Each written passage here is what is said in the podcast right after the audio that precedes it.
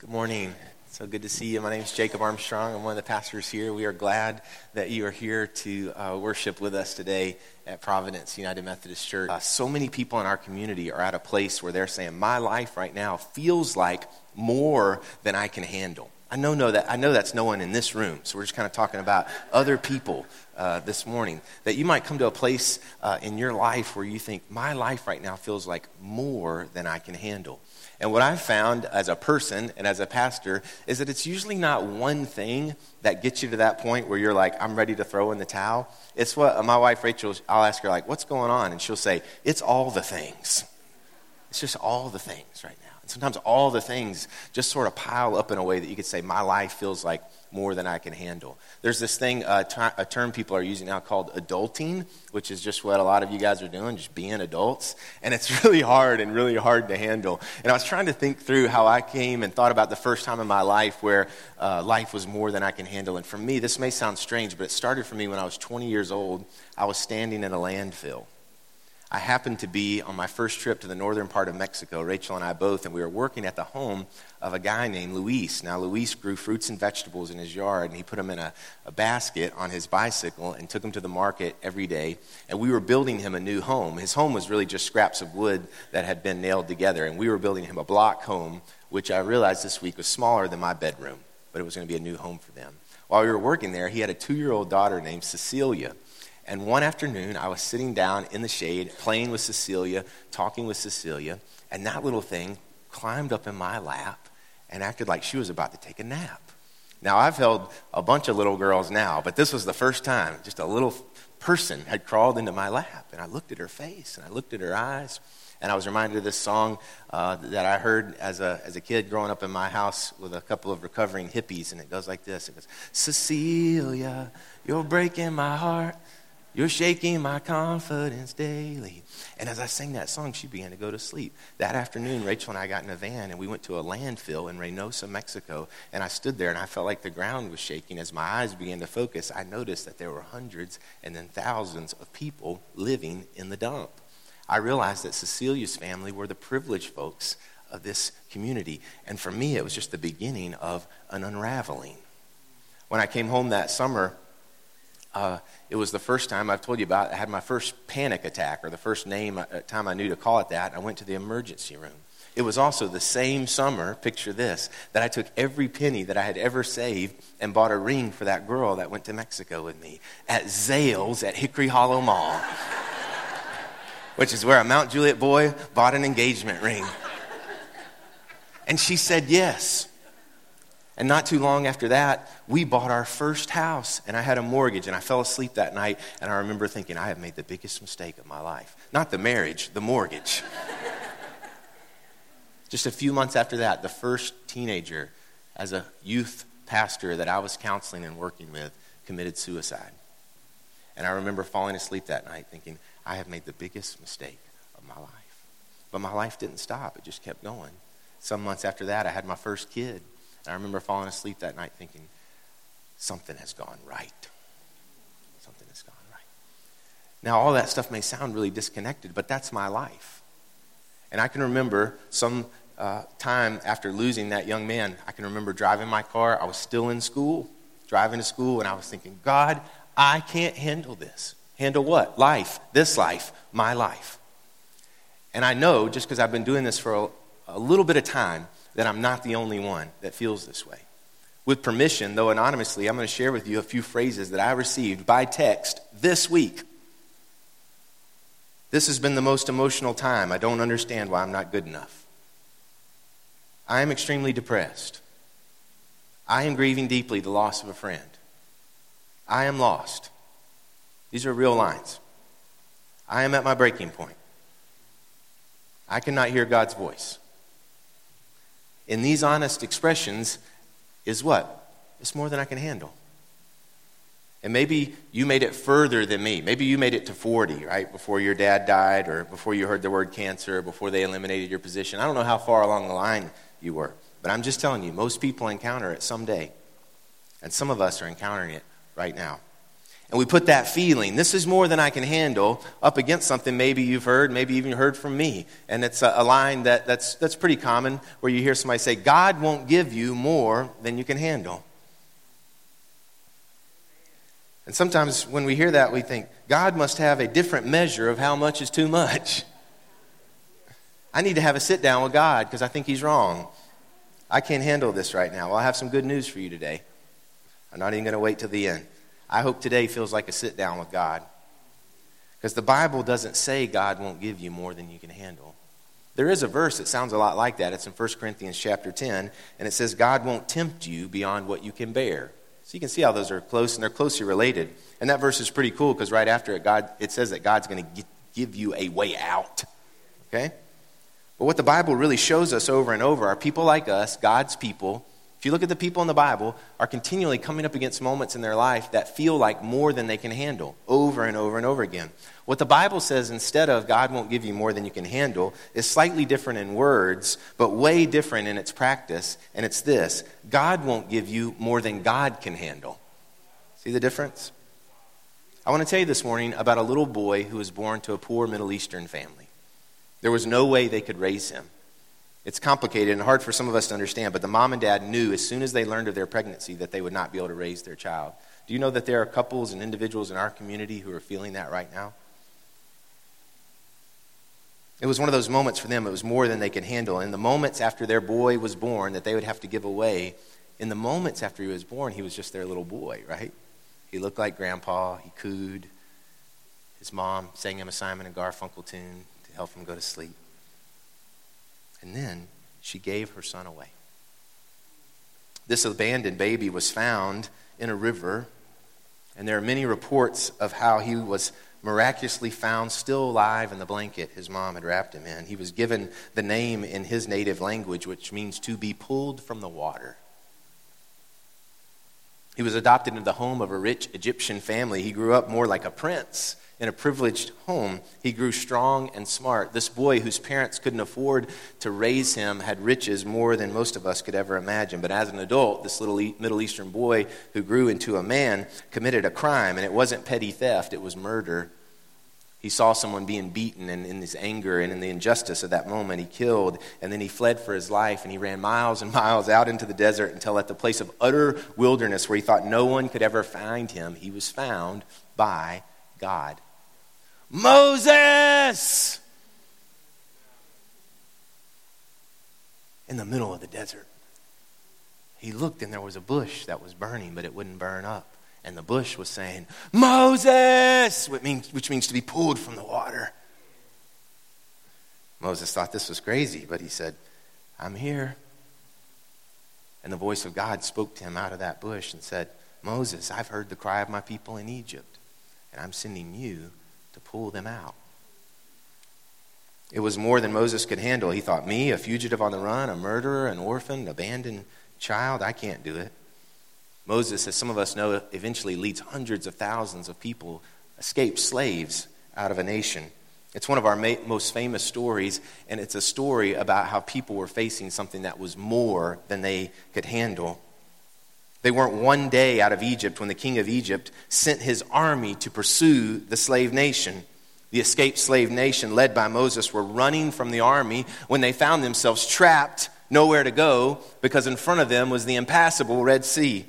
On the other side of them was the sound of the thundering chariots of the most powerful army in the known world. Exodus fourteen ten says, as Pharaoh approached, the Israelites looked up, and there were the Egyptians marching after them.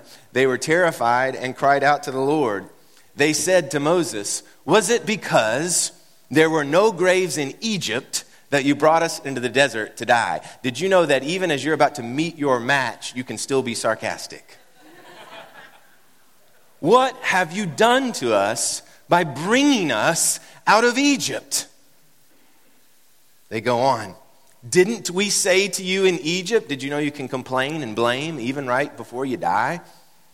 Didn't we say to you in Egypt, leave us alone, let us serve the Egyptians? It would have been better for us to serve the Egyptians than to die in the desert. Now this seems more dramatic perhaps than what we face, but I don't know that the emotions here are much different than I'm so depressed, I'm at my breaking point, I can't hear from you right now, God.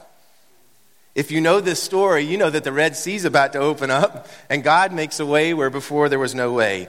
You know that this was a moment that was way more than the people could handle, but it was not more than God could handle. But if you can this morning, before we march across the Red Sea with the people of God, let us pause for a moment and consider how they were feeling in that moment before it happened. It's not one thing, guys. It's a bunch of stuff. It's all the things.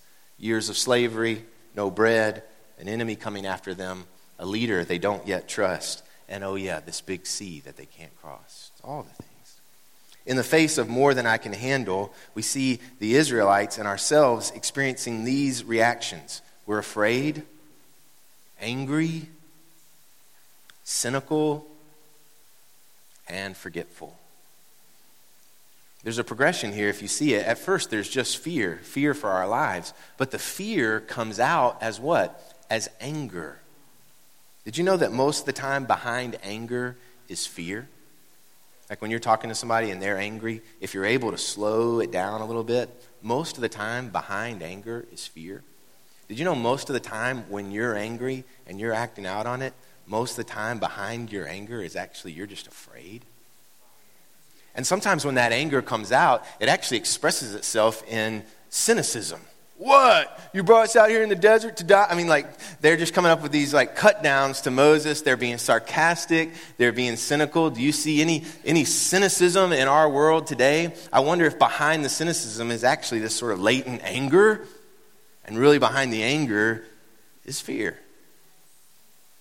And then for the people of God, at least, I don't know if this is true for everyone, but for the people of God, and as we would say today, for people who follow Jesus, that cynicism can quickly lead us to a place of forgetfulness. If for too long you're making jokes in anger towards the person you're blaming. What? Did you bring us out here to die? Weren't there enough graves in Egypt? If you do that for long enough, your Uh, our voice will show how forgetful we are of what God has actually promised us. Listen, this is what Moses says. When you're in that place of forgetfulness, you need what? You need a reminder, right? Here's Moses' reminder. Do not be afraid. Stand firm, and you'll see the deliverance the Lord will bring you today. The Egyptians you see today, you'll never see again. The Lord will fight for you. You need only to be still. That's what Moses said when they could hear the thundering chariots of Pharaoh's army about to take them out. To the fear, God gives a promise.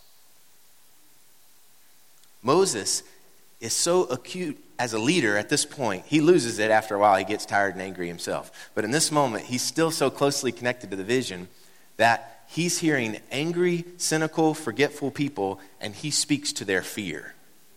Right? He goes to where it's coming from first. He says, do not be afraid, which is one of, if not the best promise that God gives. It is most, I think, it is the most reoccurring promise that God gives in the scriptures. You don't have to be afraid. And so if you're here this morning in a place in your life, you're like, this is more than I can handle, first hear this promise. You do not have to be afraid. It's even better than that. It's God speaking to you, do not be afraid, which has the power uh, to take it away. To the anger, God gives a posture. What do I mean by that? Well, listen, when he's uh, speaking uh, to the uh, to the Israelites with his reminder, he says, do not be afraid. And then he says, stand firm. So Moses is talking to the angry people. And to me, this is me reading into this a little bit, so just take it for what it's worth. To me, it's as if uh, Moses is saying, why don't you move your anger from your mouth to your feet? Why don't you take that energy that's rolling around everywhere and bouncing off the kitchen wall and you're moving all around the place and you're making a big show of everything. Why don't you just stop? The literal translation of stand firm is actually just stand still. Move it from your mouth into your feet. Take that energy. People of God are going to get mad sometimes. Some of you are mad right now, right? That's okay. I get it. But don't just run your mouth. Sometimes you have to move it to your feet and let it just kind of stand still for a moment. Why? Because Moses says, if you would move the anger from here to here, you'll see what God is going to do. So to the cynicism, God gives a new perspective. This ability to, to see. Moses is doing this incredible thing. It's relatively new with the people of God. He's inviting them in to begin to see what God can see. In that moment, all that the people can see is what they can see. It's what we see in our lives. Chariots are coming, the sea is impassable, and all these people around me are complaining a bunch. And Moses, who's connected with God, says, oh, there's something else you could see. There's a spiritual realm in the midst of the physical. What you're seeing is for real, but there is a reality that is within this and above this that's actually more powerful. And so to our cynic, if we're cynical over and over and over, we'll just see stuff that's not even true. We'll see stuff that's not even real. It's just stuff we're making up out of anger and blame. And then to that forgetfulness that comes next, next, God gives protection. I want to pause here for a moment and just say, I have four points this morning. They all start with the same letter. So I am a preacher today. I have become a preacher. So I, I don't want to. I don't want to call too much attention to it, but it is what it is. If people aren't here yet. They're not back from fall break. You're like, what happened? You're like, yeah, Pastor Jacob preached. Yeah, he he actually retired. It was his last his last sermon. Isn't it so cool that what God gives to the forgetful people of God is not a reprimand? He doesn't even give them a Bible lesson. He doesn't begin to lay out to them. They're too far past that. He loves them so much. What God gives to his forgetful people, they've forgotten every promise. He's just released them from slavery. God protects them. He puts a hedge around them. He says, these are my folks. I don't care if they're blaming me right now. I don't care. I, that's not my thing. These folks are my thing. I love them. And so they're in this place of this is more than I can handle, just like the folks who texted me this week, just like you were and I were. And God says, I have got you. Then, I'm about to share with you something nobody talks about in the crossing the Red Sea story. It's so cool. Exodus fourteen nineteen. Then the angel of God, what? Who? Have you heard about this? The angel of God who'd been traveling in front of God's army. Did you know that? That they were walking through the wilderness and they were following God's angel? We always skip this. There's this cool moment where God says, raise your staff. Moses raised the staff. And then preachers go right to, and they walked across the Red Sea. But in between God saying, raise your staff, Moses, and the Red Sea being split, it says the angel of God who'd been traveling in front of them withdrew and went behind them. The angel of God stood in between the army and God's people and just said, these are guys are mine. That's why Moses could say, just stand still. Just see what God's going to do. The Lord will fight for you. It's rich. It's filled with the promises of God. God won't give you more than you can handle. Well, okay. But more than that, God won't give you more than God can handle. Wherever you're at right now, God can handle it. In your most fearful moments, when you're so mad that all you can do is blame, when your heart has become cynical because this hurts and your expectations have not been met, when you've totally forgotten what God can do, he has your back. He's standing at your rear guard. He stands in between you and the enemy. And the enemy. At age twenty, when stuff started falling apart for me because I couldn't take care of Cecilia and my anxiety attacks, I was helpless to them as long as I tried to handle them.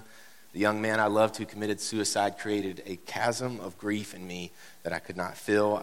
I had a choice, and it was to throw in the stinking towel or throw my feet into the ground and see what God could do with my life. His promise, his posture, his perspective, his protection were my only hope, and they're your only hope. I'm not going to tell you how to figure out your life, or I'm just going to tell you God is not going to leave you. and God's going to protect you. Somebody needs to know that this morning. God's going to protect you in the midst of this right now. Then, then Moses stretched out his hand. When? When the angel went and took their back. Then Moses stretched out his hand over the sea, and all that night, Moses stood there all night.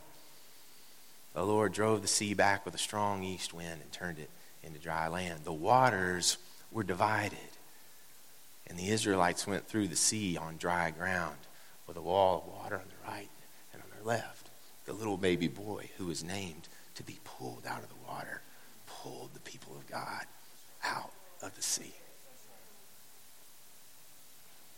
And just for fun, verse twenty-five, he, this is God, jammed the wheels of their chariots so that they had difficulty driving.